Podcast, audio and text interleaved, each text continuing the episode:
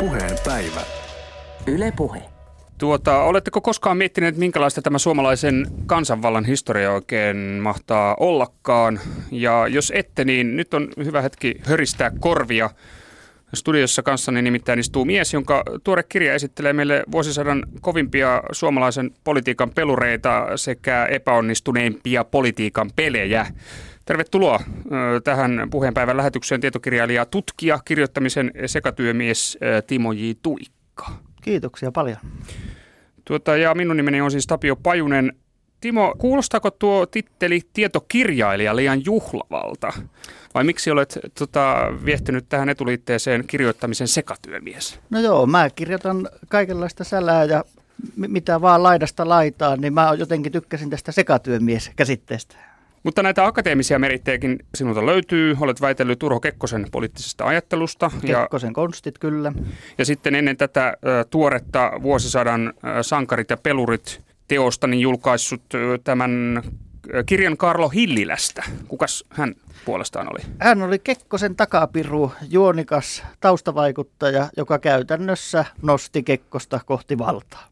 Tuota, oliko se sitten nyt sit niin, että, että Kekkonen oli vain semmoinen marionetti, jota Hillillä ohjaili? Ää, no ei nyt ihan no, pelkästään voi sanoa, kyllähän Kekkonen oli, oli tota tosi pätevä ja kova poliitikko, mutta aivot oli Hillillä. Aivot, aivot ja ajattelu. Kyllä.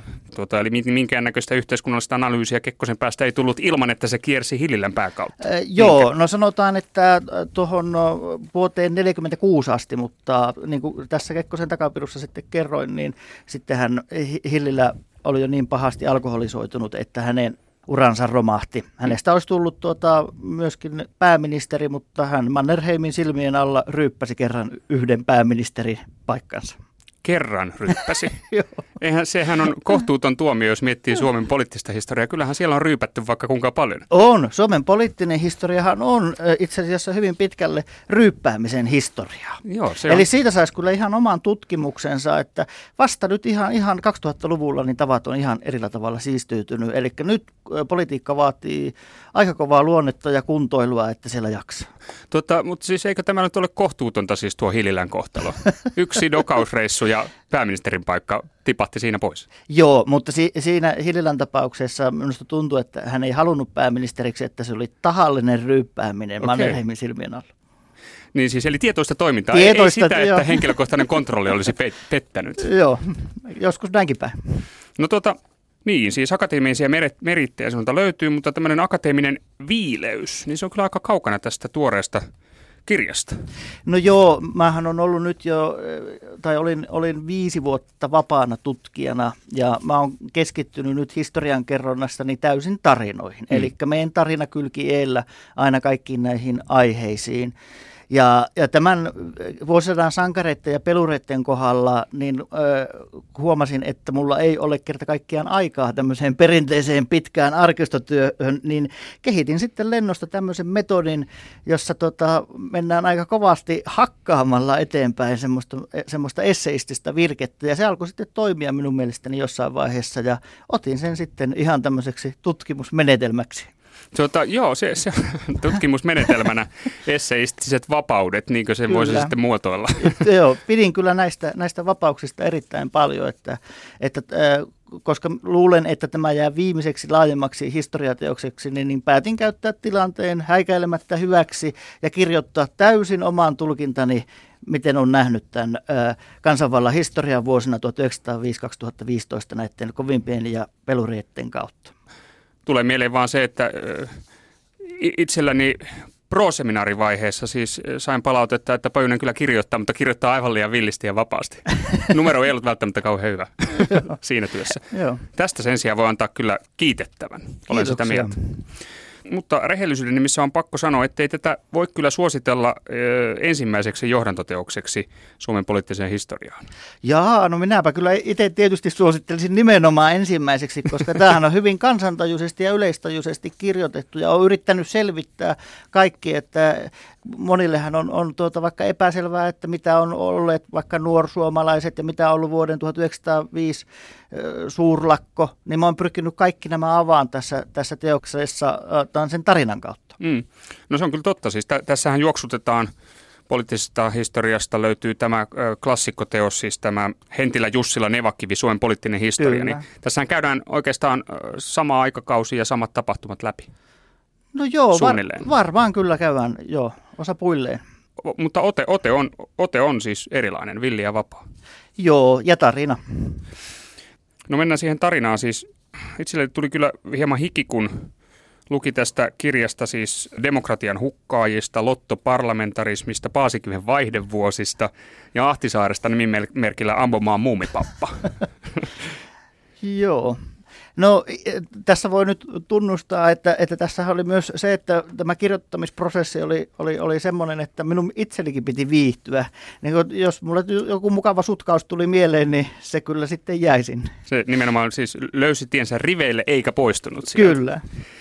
No, mennään näihin perusteeseihin. Siis kirjoitat, että Suomen demokratian pitkä linja on ollut, että johtavat poliitikot ovat kansanvallan nimissä toteuttaneet valtahaaveita. Joo, e, siinä pitää varmaan lähteä liikkeelle siitä, että kuka haluaa politiikkaan, eduskuntaan, ää, sitten hallitukseen, pääministeriksi, presidentiksi. Kyllähän ihmisessä on jonkunlaisia valtahaaveita. E, se on erilainen ihmistyyppi, joka sitä haluaa. Ihan kaikista siihen ei ole, ja jotkut pelkää esimerkiksi vastuuta minä ikinä pystyisi lähteä semmoiseen vastuulliseen asemaan, enkä haluaisi sitä. Mutta mut, mitä enemmän näitä ö, politiikkoja on lukenut, niin sieltä tulee kyllä tämä valtapyrkimys esiin. Totta kai siellä on myös aatteellisia tavoitteita taustalla, mutta ne kulkee ikään kuin käsi kädessä. Hmm. Tuota, mutta onhan siellä erojakin, että jos mennään näihin, näihin suurmiehiin, niin esimerkiksi tuo Risto Rytin, niin eikö se nyt mennyt niin kuitenkin, että hän varsin vastenmielisesti otti vallan vastaan, sitten kuitenkin ei halunnut siihen, suorastaan jopa pakoili sitä jossain vaiheessa. Kyllä. Vai, vai olenko väärässä? Ei, Risto Ryti on varmasti ihan paras esimerkki tässä velvollisuuden tuntusesta. Yleensähän velvollisuuden tunne tota, poliitikolla jos puhuu velvollisuuden tunteesta, tarkoittaa vallanhimoa. Sehän voi suomentaa sillä tavalla. Mutta mut Rytin kohdalla tämä oli kyllä itse asiassa ihan, ihan aitoa, kun hän joutuu talvisodan pääministeriksi raskaaseen paikkaan. Mm. Ry, Ryti on siinä mielessä kyllä paras esimerkki. Mistä se johtui hänen kohdallaan? Öö, Siis se, ettei halunnut. Niin, tämä vasta- Ryti oli ollut, oli, oli ollut jo aikaisemmin nuorisotähti politiikassa – kolmekymppisenä ja presidenttiehdokkaana 35-vuotiaana – mutta mut sitten tota, Ryti ei koskaan niin kuin persoonana pitänyt tämmöisestä näyttelemistä, mitä politiikka on, mm. on luonteeltaan, eduskuntateatteria ja tämmöistä. Ja sai siitä tarpeeksi ja oli paljon, paljon miele, mieluummin sitten vaikka niin kuin Suomen Pankissa. Mm. Ja hä, hänellä ei ollut tuota vetoa politiikkaan, mutta täytyy kyllä niin kuin Risto Rytistäkin sitten sanoa, että mitä pitempään ää, hän on niin kuin sitten presidenttinä niin kyllähän sieltä tulee semmoista niin kuin tiettyä vallantäyteisyyttä hänellekin. Ja kyllähän valta turmelee aina ja poikkeuksetta, on kysymys vain siitä, että kuinka paljon.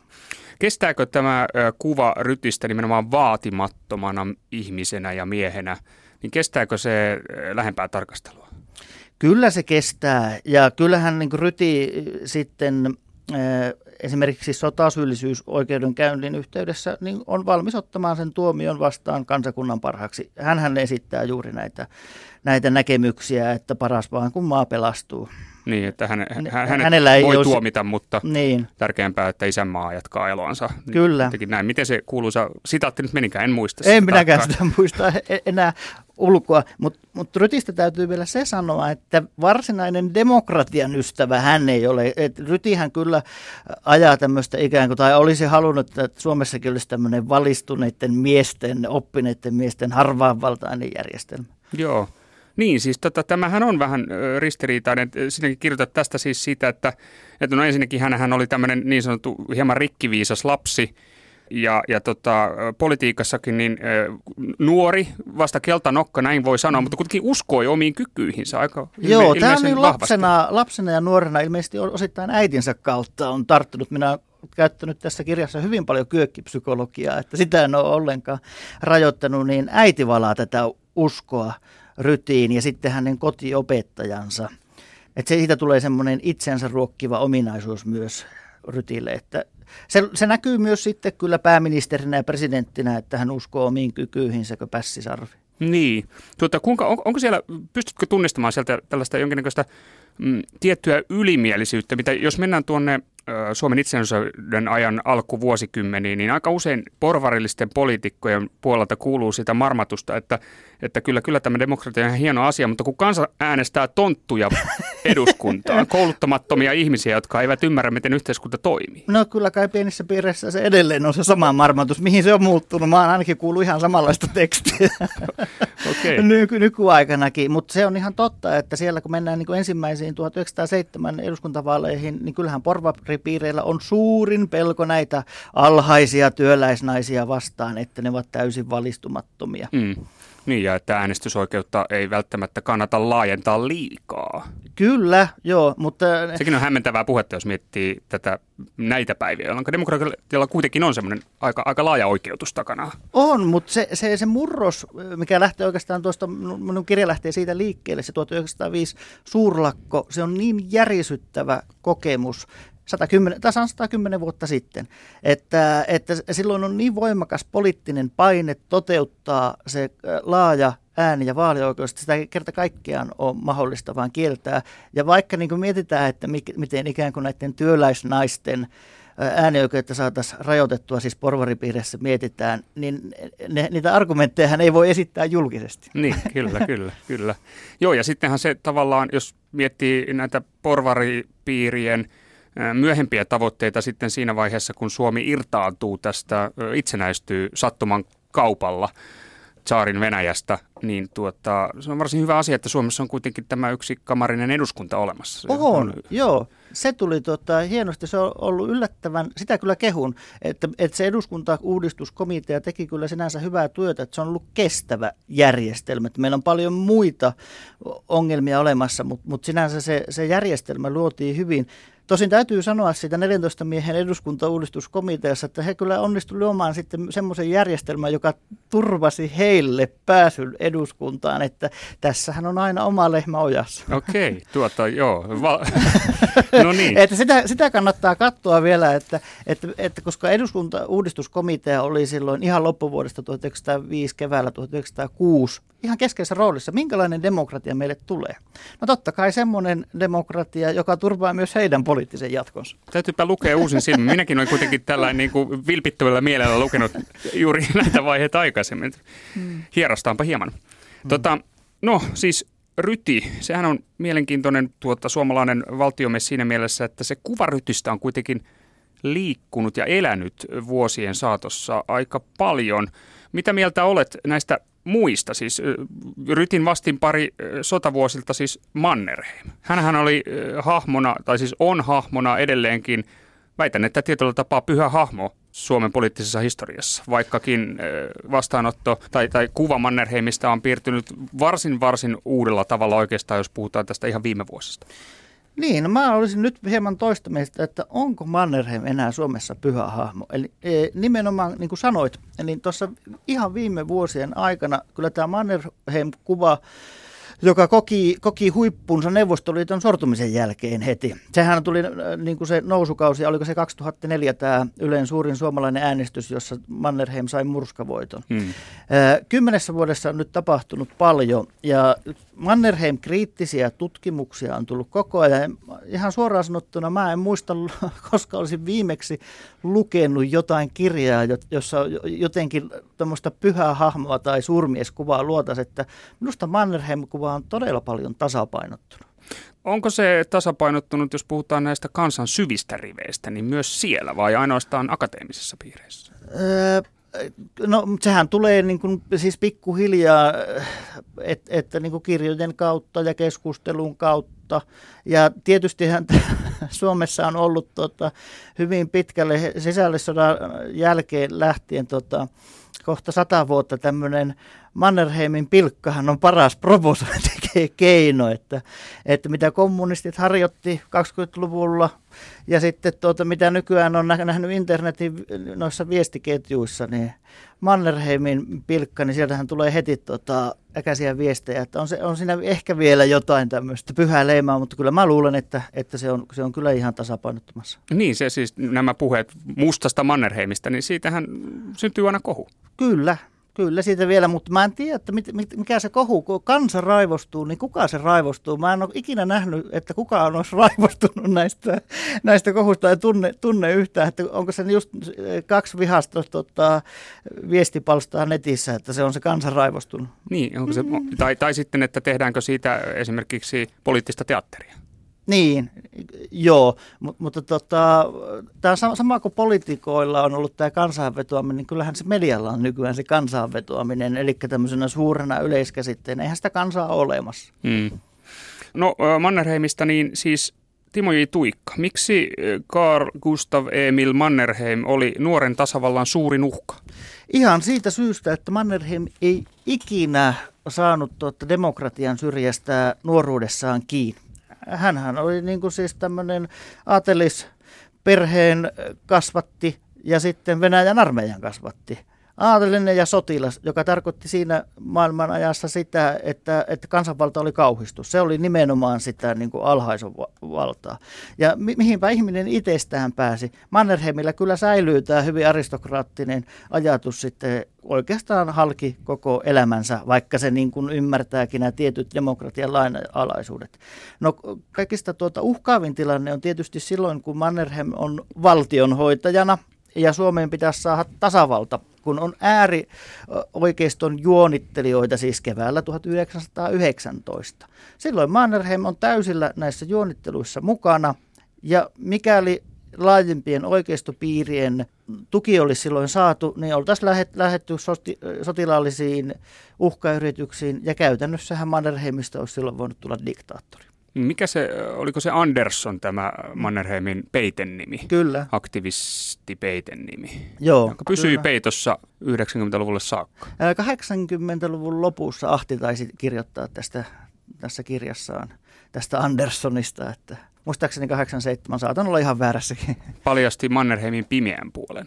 Joo, ja, ja kyllähän minusta niin sen jälkeen Mannerheimia on, on kyllä käsitelty aika perinpohjaisesti näissä tutkimuksissa. Tai itse asiassa tämä pimeä puoli, onko se vähän problemaattisesti sanottu, koska äh, kuinka laajasti tämä oli tiedossa siis tämä Mannerheimin aktivistipuuhastelu, vaikkei tuota varsinaista salanimiä tiedetty?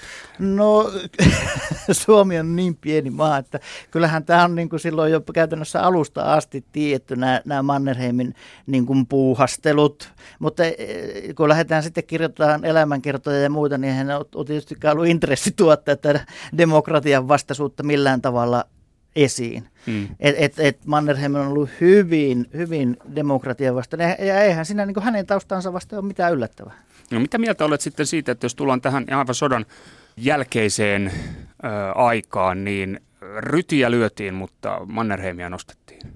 Jopa Stalinin toimesta. Joo, siinä onkin mielenkiintoista. Mä olen monesti miettinyt, eh, siis jälleen kyökkipsykologian kautta, että miksi Stalin piti Mannerheimissa. Että, että siinä oli, oli kyllä jotain semmoista niin kuin mielenkiintoista, eikä vaatinut missään vaiheessa, vaan nimenomaan suojeli sota syyllisyys oikeudenkäytöltä.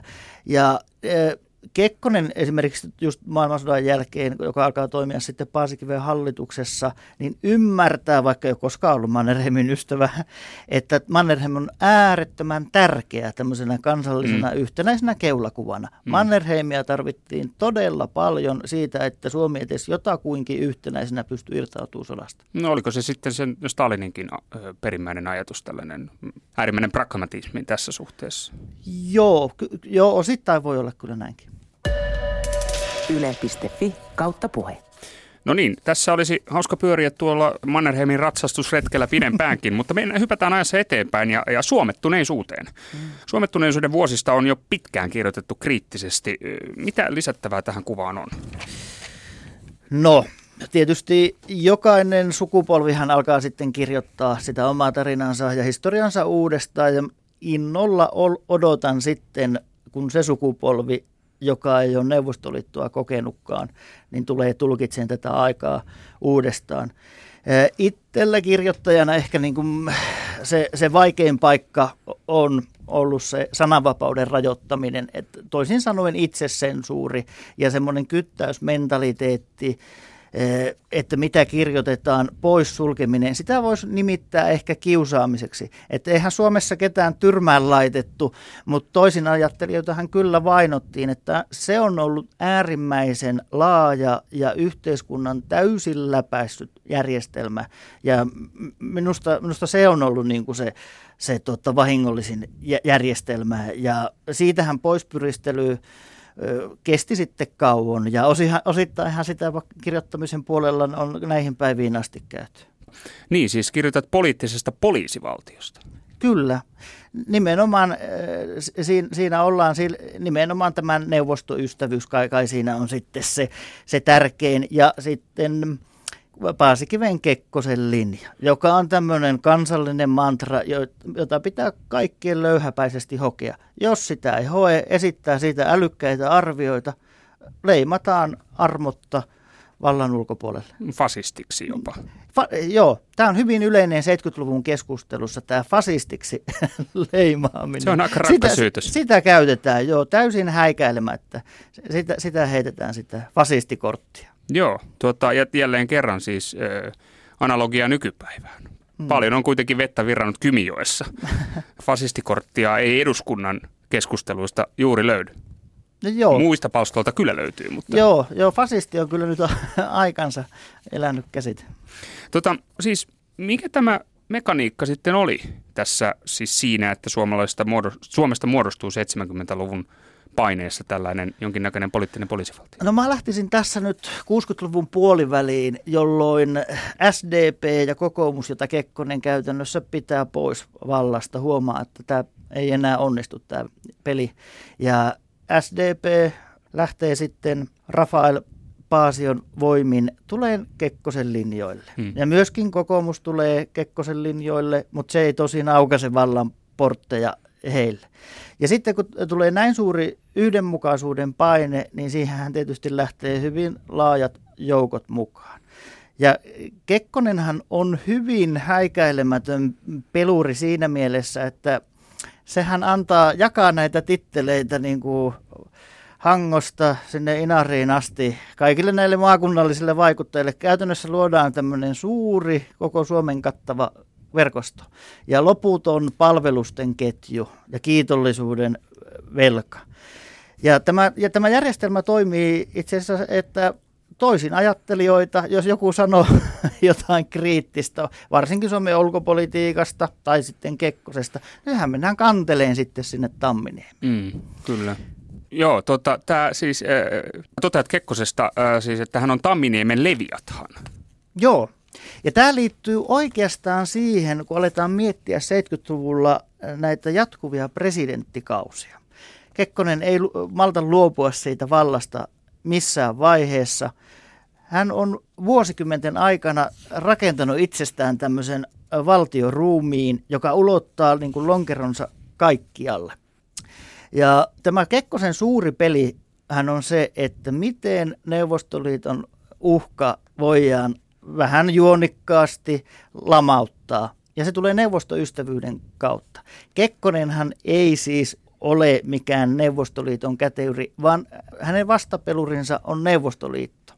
Ja hän pyrkii tämän uhkan halaamalla kitkeä pois, josta tietysti taas se seuraa paljon ongelmia, koska nämä kaikki muut, jotka Neuvostoliitto kriittisiä on, niin suljetaan sen pelin ulkopuolelle. Mm, niin, hän on se takuumies tässä Joo. Suomen linjassa.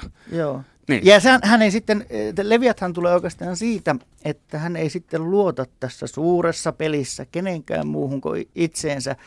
Vanha ohrana, eli siis suojelupoliisin mies, joka on tämmöisen monimutkaisen järjestelmän luonut, jossa tieto virtaa hänelle ja hän käyttää sitä hy- hyväkseen. Hän ei voi testamentata sitä kenellekään muulle, joka on hyvin paljon myös sitten esimerkiksi Ahti Karjalaisen kohtalo. Mm, niin, tuota joo, siis Ke- Kekkonen jollain tapaa sitten, tietyllä tapaa myös hänestä tulee tällaisen oman valtaperin uhri itsekin. Joo, ja, ja kyllähän valta sokaisee Kekkosen, mitä pitemmälle sitten mennään. Ja erityisesti sitten Sylvi Kekkosen kuoltua. Hän on yksin, hänen kotinsa on Tamminiemi. Tästä vielä siis, että Kekkonen, hän on siis Suomen ideanpolitiikan takuumies, mutta sitten meillä on näitä KGP-miehiä, jotka kuten tiedämme, aika tehokkaasti lävistävät koko tämän suomalaisen puoluekoneiston. On tämä kotiryssä järjestelmä, niin kumpi oli ensin? Kekkonen vai KGB-miehet?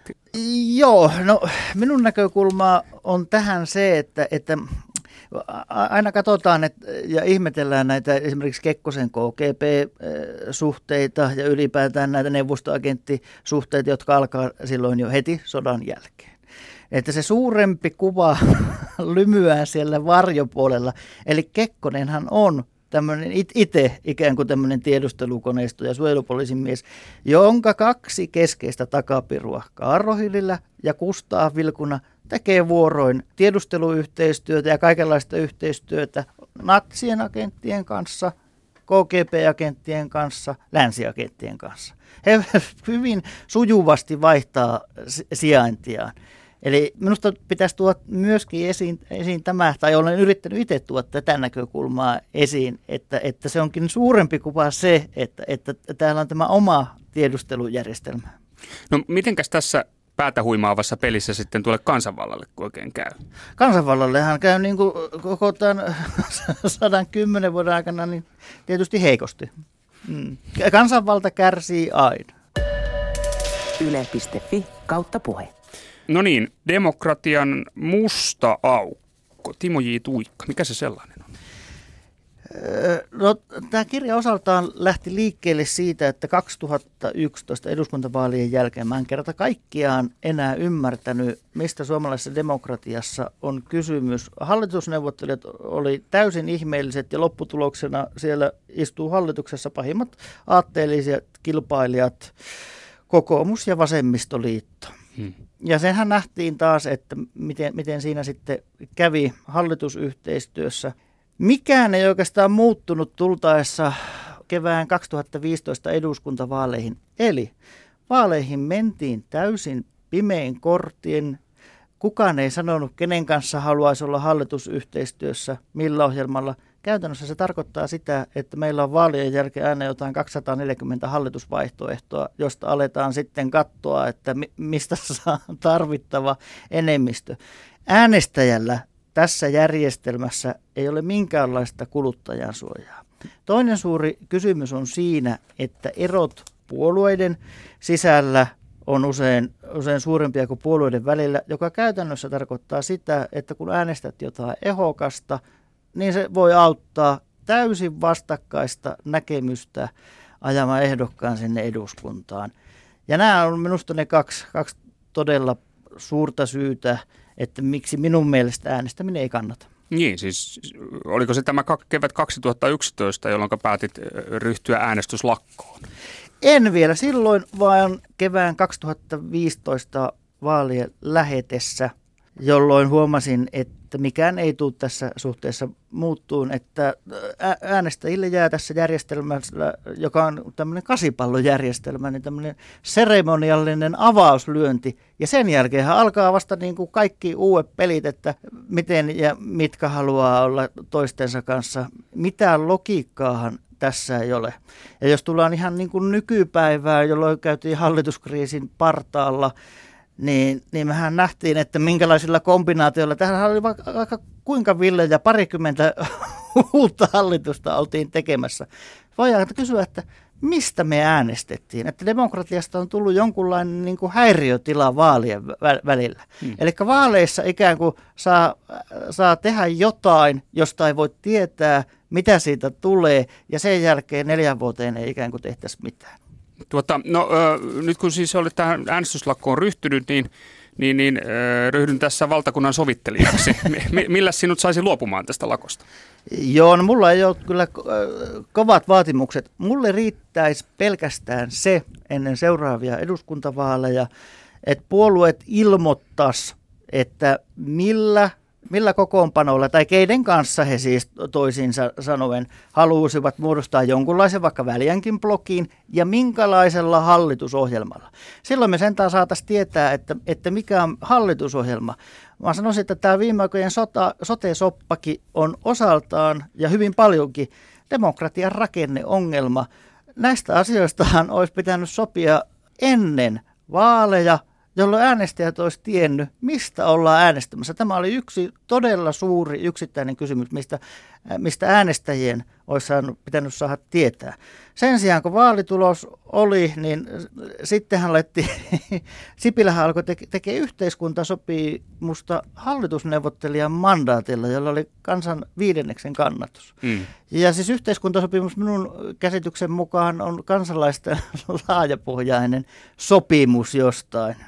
Joo, no siis mikä tähän sitten ratkaisuksi, siis tämmöinen Ruotsin kaltainen järjestely, blokkivaali, jossa on kaksi kilpailevaa blokkia ja heillä kummallakin kilpaileva vaaliohjelma ö, käytössä ja sitten on tämä listavaaliperiaate, eli ei tämmöinen henkilövetoinen malli niin kuin Suomessa. Joo, no siis tässähän on tietysti hyvin paljon erilaisia vaihtoehtoja, mutta jos, jos nyt jotain utopista saisi haluta, ja saanhan minä haluta, niin mä toivoisin, että Suomeen muodostettaisiin ihan oikeat uudet nykyarvoja vastaavat puolueet. Okei, puoluekenttä uusiksi. Puoluekenttä, sitähän tietysti tapahtuu, mutta mut siis kä- käytännössä, otetaan vaikka esimerkki viime eduskuntavaalikampanjasta, niin mä en todellakaan tajunnut, miksi sosiaaliliberaali vihreä äh, Ville Niinistö istui Paavo Arhimäen vasemmistoliitto vieressä ja kumpikin ajoi tasan samoja asioita. Minusta on niin aika moraalitonta siltä kannalta, että on kaksi erillistä puoluetta, jotka ajaa samaa asiaa. Voimansa yhdistämällä olisi yksi suuri puolue, joka saisi äh, esimerkiksi tässä niin, niin köyhien asiaa paljon paremmin läpi. Hmm. Toisaalta onhan tässä sitäkin puhetta, että, että ikään kuin politiikka olisi jälleen palannut politiikkaan, että nyt olisi aitoja ideologisia eroja esimerkiksi sen suhteen, miten ymmärretään tämän ö, yksityisen ja julkisen – suhteen. Tässä on paljon näkemyseroja. Toisten mielestä julkinen sektori on absoluuttisen pahasta ja toisten mielestä taas niin kuin päinvastoin. Joo, kyllähän tämä hallituskriisi näytti, että todellisia eroja on olemassa, mutta mut mä katson jälleen kansanvallan ja demokratian kannalta, niin, niin tä, tässä on juuri se ongelma, että kun puolueet pyörii kuin karuselli, vauhko karuselli ja hakee vaan ääniä, niin kansalaiset ja äänestäjät ei saa tästä järjestelmästä mitään tolkkuja.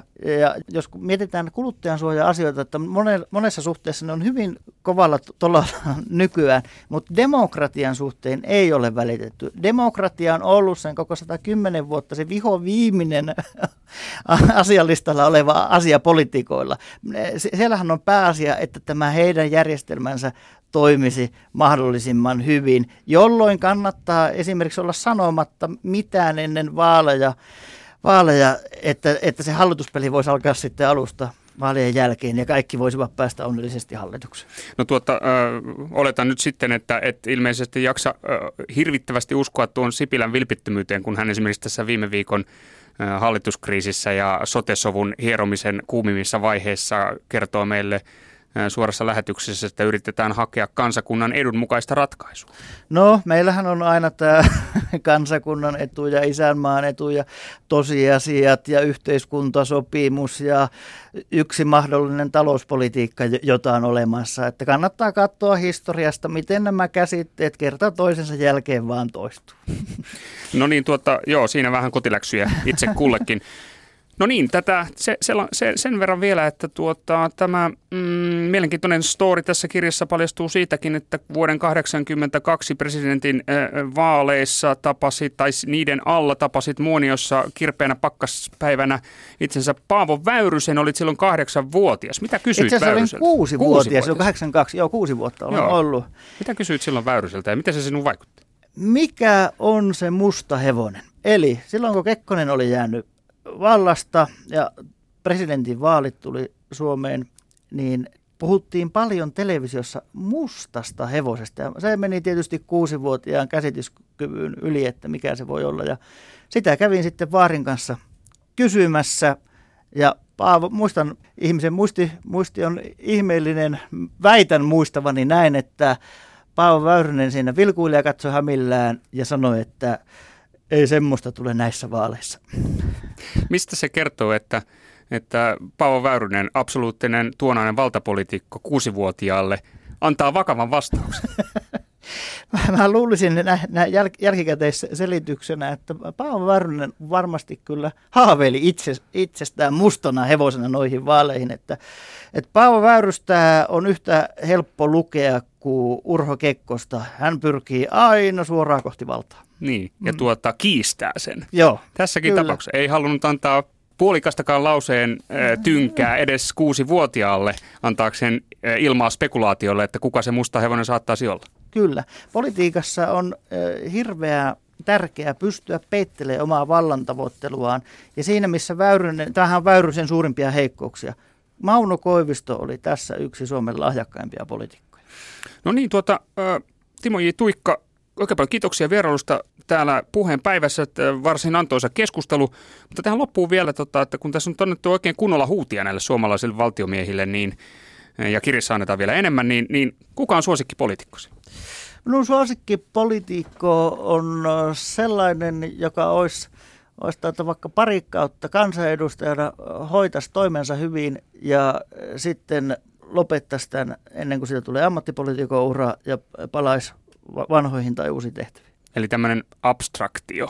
Se on abstraktio. Okei, okay, kiitoksia haastattelusta. Kiitos.